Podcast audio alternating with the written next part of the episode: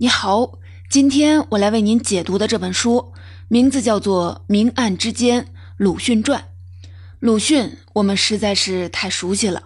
上学时我们学过鲁迅的课文，现在还能背出来两句：一株是枣树，还有一株也是枣树。地上本没有路，走的人多了，也便成了路。学这些课文的时候，我们可能会觉得鲁迅的文字略有一点别扭。这太正常不过了，他的语言受到了古文的影响。关于这点，鲁迅专门写文章回应过。上海有家期刊说，要写好白话文，必须也要读好古文。鲁迅的古文就读得好。鲁迅看到后写了篇文章回应说：“若是自己，则曾经看过许多旧书，是的确的。为了教书，至今也还在看，因此耳濡目染，影响到所做的白话上。”常不免流露出他的字句体格来，但自己却正苦于背了这些古老的鬼魂，摆脱不开，时常感到一种使人气闷的沉重。鲁迅还在这篇文章当中说，在进化的链条上，一切东西都是中间物。当开手改革文章的时候，有几个不三不四的作者是当然的。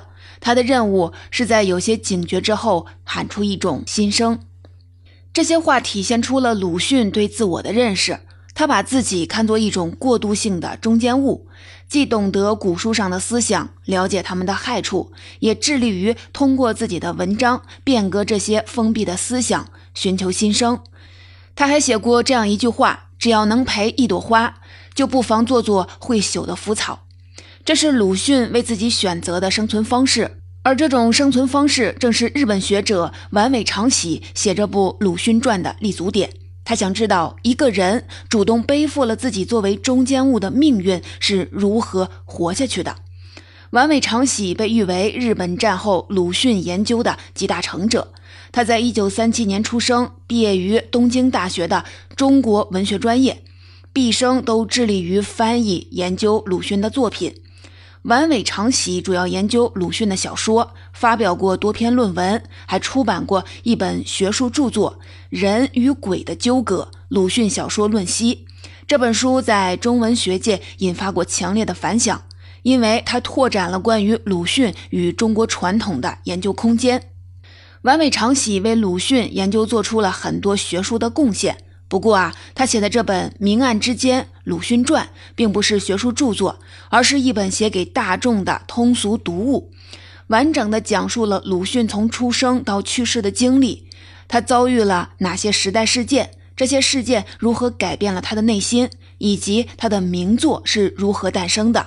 一位学术专家为什么会写一部通俗读物呢？完尾长喜希望读者了解了鲁迅的生平后，能够去阅读鲁迅的作品，在作品中与鲁迅一起思考。当人们对鲁迅生平有了一定的了解，也就能用一种更成熟的眼光去读他的作品，知道他在创作那些代表作时正在面临什么历史洪流。另外啊，这本书虽然通俗，但也具有一定的学术性，它能让我们看到日本学者研究鲁迅的一个特点。那就是通过城市和空间的转移来刻画鲁迅的形象。很多日本学者会把鲁迅看作是都市漫游者，这个视角是我们不常看到的。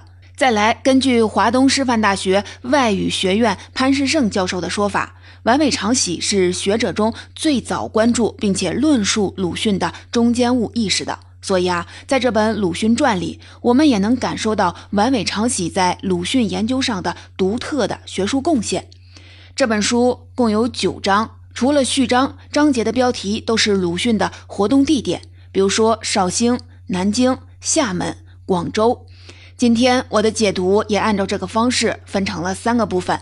第一部分是日本，介绍鲁迅的成长期及留学经历。第二部分是北京，介绍鲁迅从事新文化运动的经历；第三部分是南方，介绍鲁迅到厦门、广州，再到上海之后的经历。下面我们来进入第一部分，了解一下鲁迅的成长期和他的留学经历。鲁迅1881年9月出生在绍兴，本名周树人。周家是当地的名门望族，爷爷在北京城里当官儿。鲁迅六岁就开始读书了。关于儿时的生活，鲁迅在散文集《朝花夕拾》中记录过，其中有一篇《二十四孝图》，说家里的长辈给了他一本《二十四孝图》看，那是一本宣扬孝道的书，里面有个惊悚的故事，叫郭巨埋儿，说的是汉代有个人叫郭巨，家里穷，上有老母亲，下有一个三岁的儿子，奶奶疼孙子，自己省下两口饭要喂饱孙子。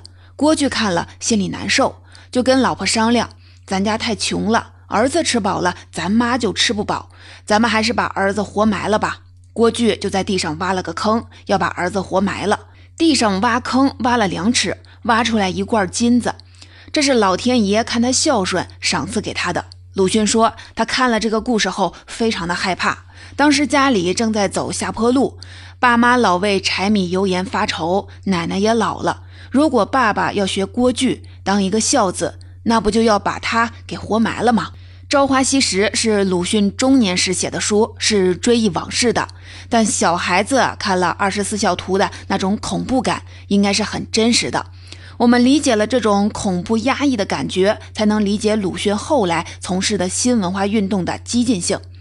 陈独秀、李大钊、鲁迅这些受过西方新式教育的知识分子，要干的是反传统、反孔教、反文言。父亲能决定儿子的生死，皇帝能决定臣子的生死。虽然清帝逊位了，皇帝没有了，但传统文化的束缚还在。新文化运动要把两千年来的文化束缚给打倒，这是一件非常叛逆的事儿。我们说回到小时候的鲁迅。一八九二年，他十一岁，进入三味书屋念书。这是绍兴城里最严格的私塾。鲁迅在三味书屋学的是四书五经，学八股文。但第二年家里发生了一场变故，鲁迅的爸爸要参加科举考试，爷爷疏通考官，但事情败露，爷爷被关押到牢里，爸爸也被剥夺了秀才的身份，一家人要变卖地产给爷爷减刑。爸爸本来就有抽鸦片的毛病，受此打击一病不起，所以啊，鲁迅小小年纪就感受到了家道中落的世态炎凉。没过几年，爸爸死了，鲁迅长到十六岁，离开绍兴去南京上江南水师学堂。鲁迅在这里学了半年，又退学，考上了南京的矿物铁路学堂。三年后毕业。一九零二年的三月，鲁迅以公派留学的身份去日本留学。在他的青春期，有康有为的戊戌变法，有义和团运动，有八国联军入北京。处于动荡之中的清朝要维新，就派出学生出洋留学。大批学生到了日本，思想变得更加开放，新旧思想交汇混杂。当时梁启超在横滨创办了《新民丛报》，致力于启发民智。翻译了天演论的严复又在上海翻译了《原复》。也就是《国富论》，介绍西方思想。鲁迅是他们的忠实读者。此时的鲁迅已经开始探讨他的思想轨迹中最大的支柱性的论题——国民性问题。鲁迅和好朋友许寿裳经常交流，两人达成共识：当时的中国人最缺乏诚与爱，诚实的诚，有爱的爱。原因是曾经被异民族奴役，这是国民性的欠缺。要改变奴役状况，就要革命。到日本一年后，鲁迅剪掉了辫子。人们对清朝统治产生抵触，就会把辫子当成耻辱的象征。清廷出钱让学生去留学，原本是让他们学本事回来报效朝廷的。但留学生中一大批人都萌发了新思想，要把清朝推翻。到了一九零三年，鲁迅开始写文章、翻译小说。他最早翻译了儒勒。凡尔纳的小说《从地球到月球》和《地心游记》，他的文章写的是居里夫人发现镭元素的故事。可以说，他是从介绍西方文化开始写作的。第二年，鲁迅读完了预科，但他没有去读清政府指定的采矿冶金系，而是选择了仙台医学专门学校。他要学医。在同学的眼中，鲁迅是一个神色黯淡、安静认真的学生。不过，在阅读报纸和政府公报的时候，鲁迅常常是一脸笑眯眯的样子。一九零六年有一次上课的间隙，课堂里放幻灯片，里面有日俄战争的一些画面。鲁迅看到有一个中国人被日军俘虏，双手反绑要被砍头，周围全是看热闹的中国人，神情都非常的麻木。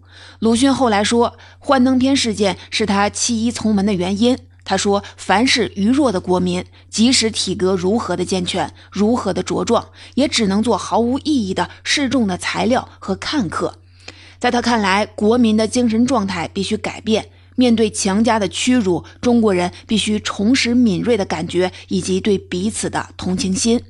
中国人必须成为人，而不是被压迫、被割裂的奴隶。这些思想意识后来也反复地出现在鲁迅的文学创作中。鲁迅从仙台返回东京，进入一所德语学校。这一年的七月，他忽然听到母亲患病的消息，于是返回绍兴。到家后，却发现母亲身体没有什么问题，是给他安排了一桩婚事，回来就结婚。给他安排的媳妇儿叫朱安，缠足目不识丁。鲁迅对此非常的不满意，但还是听从了母亲的安排，结了婚。他为什么会同意这桩婚事呢？一方面可能因为鲁迅很容易向母爱妥协，另一方面，根据作者的推测，鲁迅当时是个革命派，觉得自己很可能会被捕或者是被杀，很担心被留下的母亲。两个原因加在一起，他决定顺从母亲的意愿。结婚四天后，鲁迅就返回了东京。一九零七年，鲁迅跟革命团体光复会的朋友来往甚密。这一年，国内有光复会和同盟会的若干次的起义，徐锡麟和秋瑾都是这一年被杀的。二十六岁的鲁迅筹办杂志、翻译小说、写文章介绍进化论和科学史。在杂文《科学史教篇》的结尾处，鲁迅说：“人不仅需要知识，还需要审美和想象力。要知道世上有牛顿、康德、达尔文，也要知道莎士比亚、贝多芬，如此人性才能有全面的发展。那为什么要发展人性呢？”鲁迅在另一篇文章当中说：“人生意义，置之深邃，则国人之自觉志、个性彰，杀具之邦，由是转为人国。”每个人都过得自由舒展，才是一个好的国家。鲁迅在日本留学八年，没拿到什么学位，变成了一个文学青年。一九零九年，他回到中国，成为杭州的浙江师范学堂的教师。而后，他又回到了绍兴，做博物学教师。鲁迅已经剪掉了辫子，回国后，他在某些场合还要带着一条假辫子。一九一一年，辛亥革命爆发；一九一二年，中华民国建立。两千年的帝制终于结束了，蔡元培任教育部长，许寿裳进了教育部，鲁迅也被教育部聘用。民国元年正是鲁迅三十而立的时候，他满怀希望的要为新政府的教育事业尽力。然而啊，个人的命运也得看大时代的变化。鲁迅接受教育部的聘任，本来是去南京上班，结果袁世凯在北京就任大总统，首都在北京。鲁迅随后又得去北京上班了。下面我们一起来进入第二部分，了解一下鲁迅从事新文化运动的经历。一九一二年五月五日，鲁迅抵达北京，现存的鲁迅日记就是从这一天开始的。鲁迅住在宣武门外南半截胡同绍兴会馆，去西单南大街的教育部上班，职位是社会教育司第一科科长。这一科主管博物馆、图书馆。动植物园、美术馆以及展会。鲁迅在教育部任职十五年，这些年教育部总共换了三十四位部长，更换次数是四十二次，可见当时政局有多动荡。鲁迅到了北京之后，又经历了袁世凯称帝、张勋复辟等一连串的事件。他在《呐喊》自序中描写过客居北京的生活。他说自己时常在绍兴会馆的槐树下抄古碑，夏天蚊子多，就拿一把蒲扇在槐树下乘凉。他整理古籍，研究金石文和砖画拓本。有一天，钱玄同来访，邀请鲁迅为《新青年》杂志写作。这本杂志是陈独秀主办的，基本的办刊思想是提倡民主与科学，效仿欧洲。在钱玄同的劝说下，鲁迅重新开始写作。一九一八年的四月，鲁迅开始写白话小说《狂人日记》。一个月后，这篇小说刊登在《新青年》杂志上，署名鲁迅。这是他第一次使用这个笔名。他在日本曾用“训行”做笔名，把“训行”中的“训”字和妈妈的姓氏鲁放在了一起，包含了鲁钝而迅速的意味。《狂人日记》这篇小说写的是一个狂人发疯的过程，用的是第一人称，主人公我夜里看史书，满篇都是仁义道德，但仔细看却发现每一页字里行间都是“吃人”二字。这里的“吃人”是象征意义的，指的是牺牲他人、损人利己的现象。人吃人的场景是鲁迅对旧中国社会的整体印象。同一年，鲁迅还写过一篇文章，叫《我知节烈观》。其中说，社会上多数古人模模糊糊传下来的道理，实在无理可讲。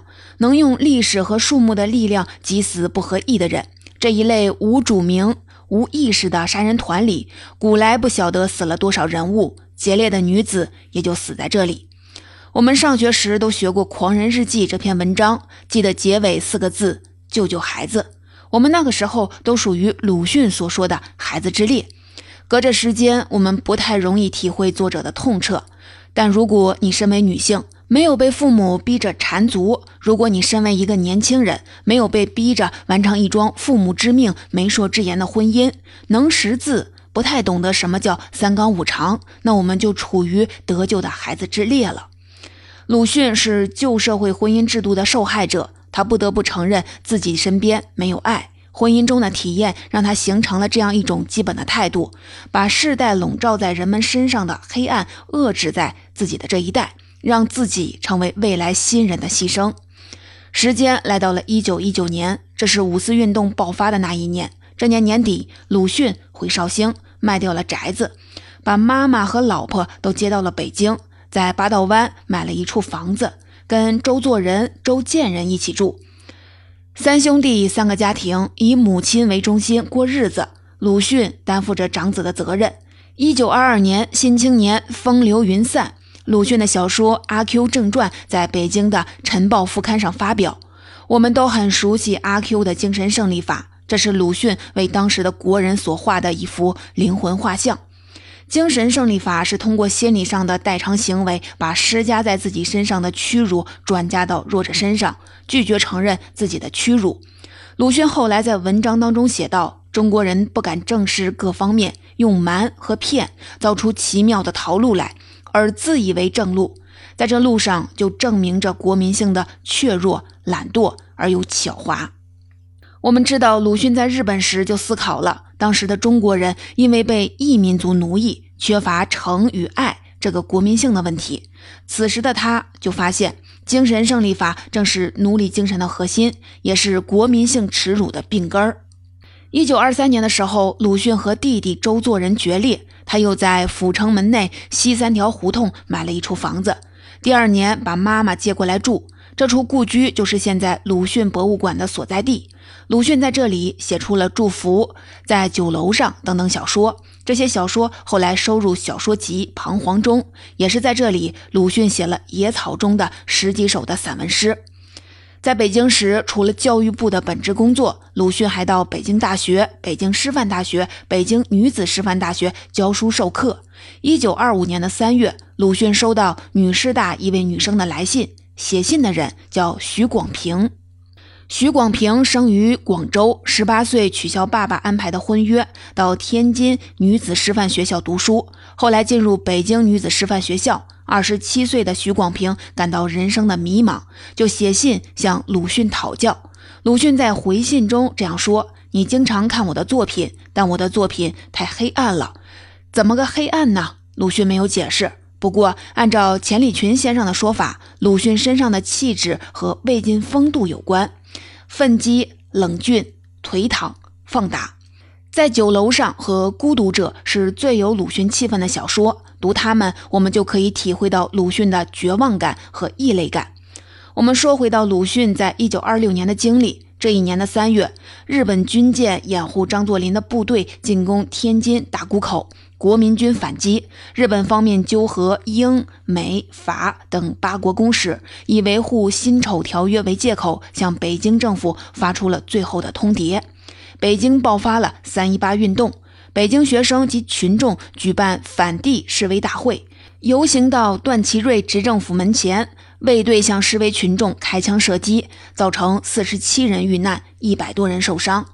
流血事件让鲁迅充满了悲愤，好几天都不吃不喝，沉默不语。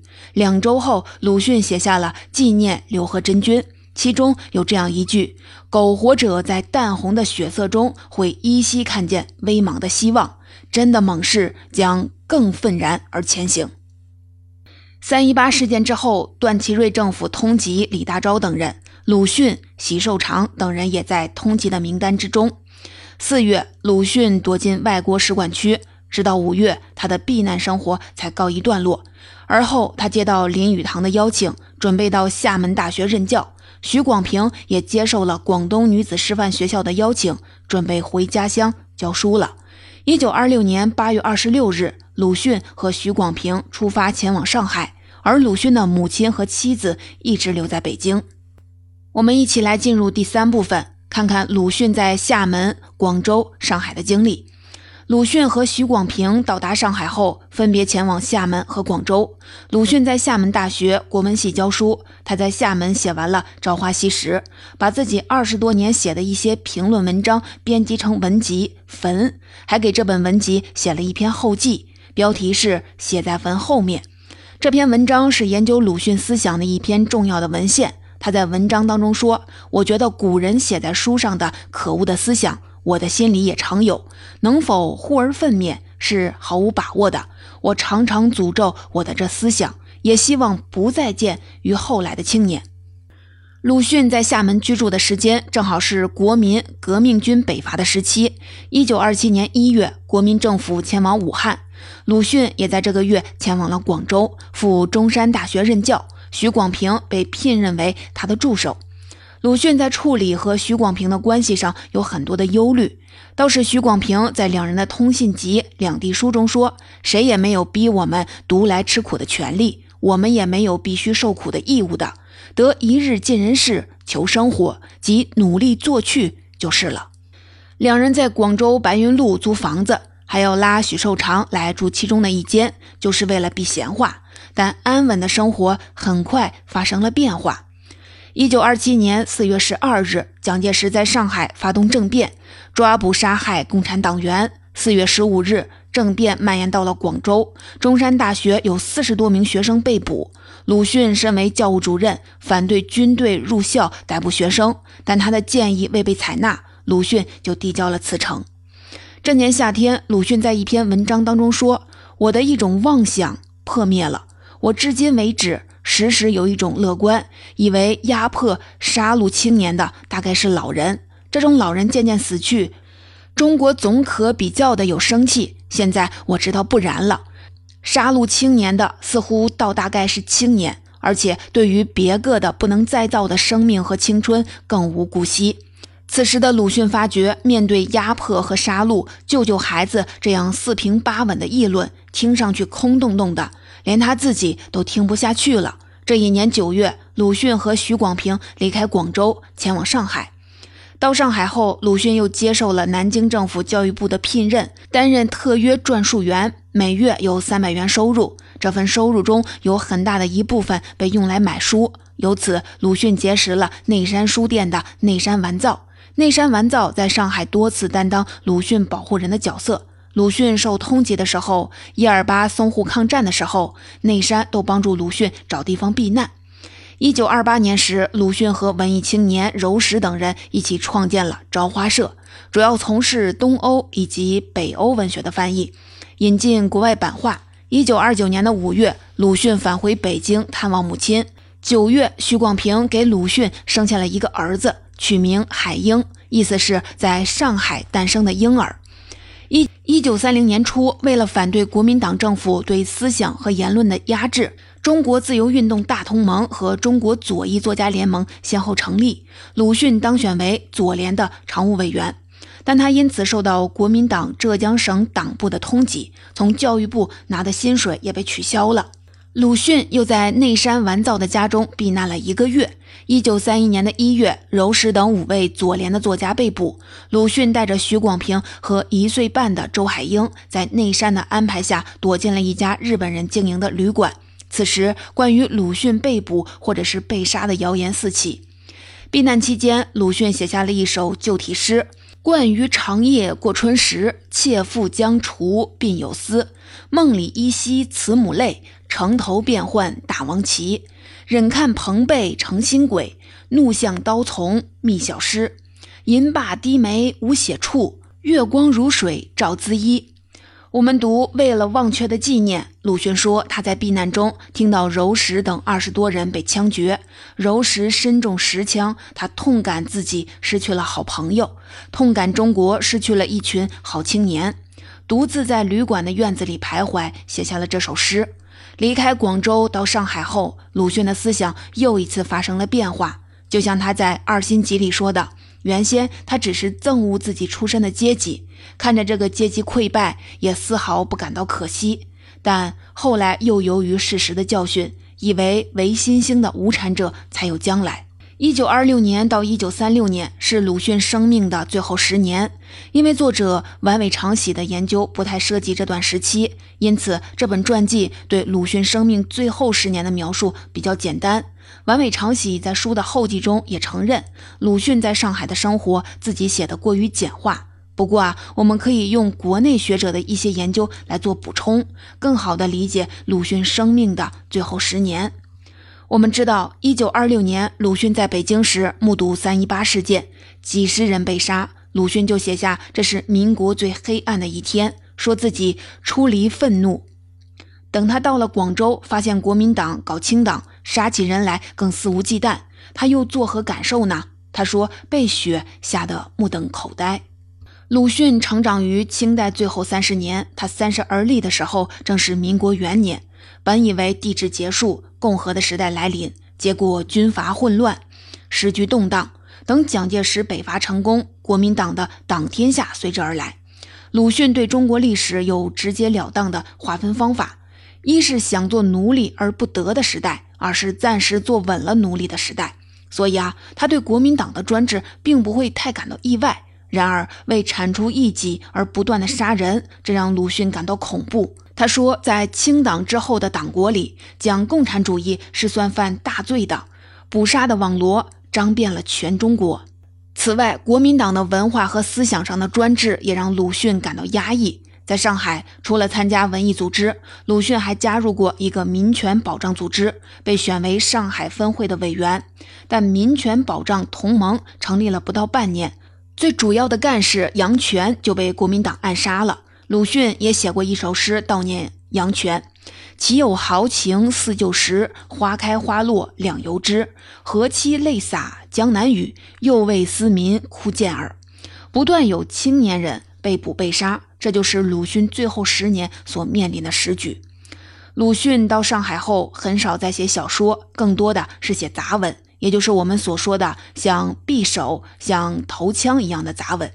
鲁迅参与的论战颇多。他在北京期间参与的是《语丝》杂志和《现代评论》杂志之间就女士大风潮而起的论战。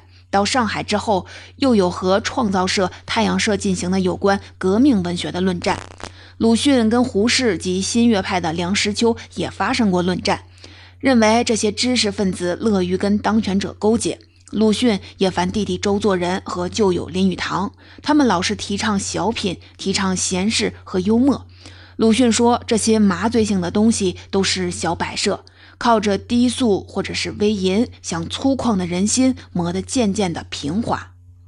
鲁迅在这些论战当中写的杂文，如果脱离了时代背景，读起来会让读者摸不着头脑；但如果仔细的研究，又和当时中国的政治以及文艺路线有很深的关系。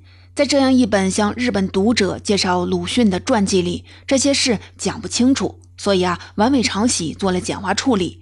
但鲁迅在论战中的战士形象却是我们最熟悉的。我们或许都记得鲁迅在《死》这篇文章里。留下了一句类似遗嘱的话：“我的怨敌可谓多矣，尚有心事的人问起我来，怎么回答呢？”我想了一想，决定的是让他们怨恨去，我也一个都不宽恕。《死》这篇文章是鲁迅先生一九三六年九月所作。十月十八日，鲁迅高烧哮喘，给内山完造写了一张便条，托他去请医生，这是他的绝笔。十月十九日清晨五点，鲁迅去世了。鲁迅曾经在《死》这篇文章里给家属留下了几条遗嘱，其中有三条对外人来说也颇有价值：忘记我，管自己生活；倘不，那就真是糊涂虫了。孩子长大，倘无才能，可寻点小事情过活，万不可去做空头文学家或者是美术家。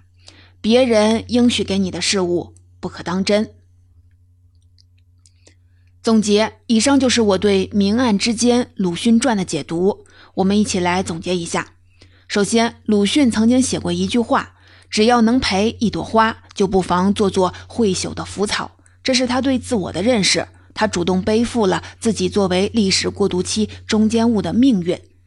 第二，《明暗之间》鲁迅传是日本学者丸尾长喜的作品，他被誉为日本战后鲁迅研究的集大成者。为鲁迅研究做出了很多学术上的贡献。丸尾长喜希望读者能去亲自的阅读鲁迅的作品，走入作品中与鲁迅共同思考。第三，鲁迅出生在一个古老的中国的大家庭，经历了动荡岁月后，他对民权的认识一是生存，二是温饱，三是发展。他对吃人的控诉是指个人从生存到发展的各种权利全然遭到了剥夺。如果你想全面的了解鲁迅先生的作品，不妨去看钱理群先生的《鲁迅作品十五讲》。如果你想把鲁迅放在一个更大的语境当中去认识，不妨去看一看林贤志先生的《人间鲁迅》。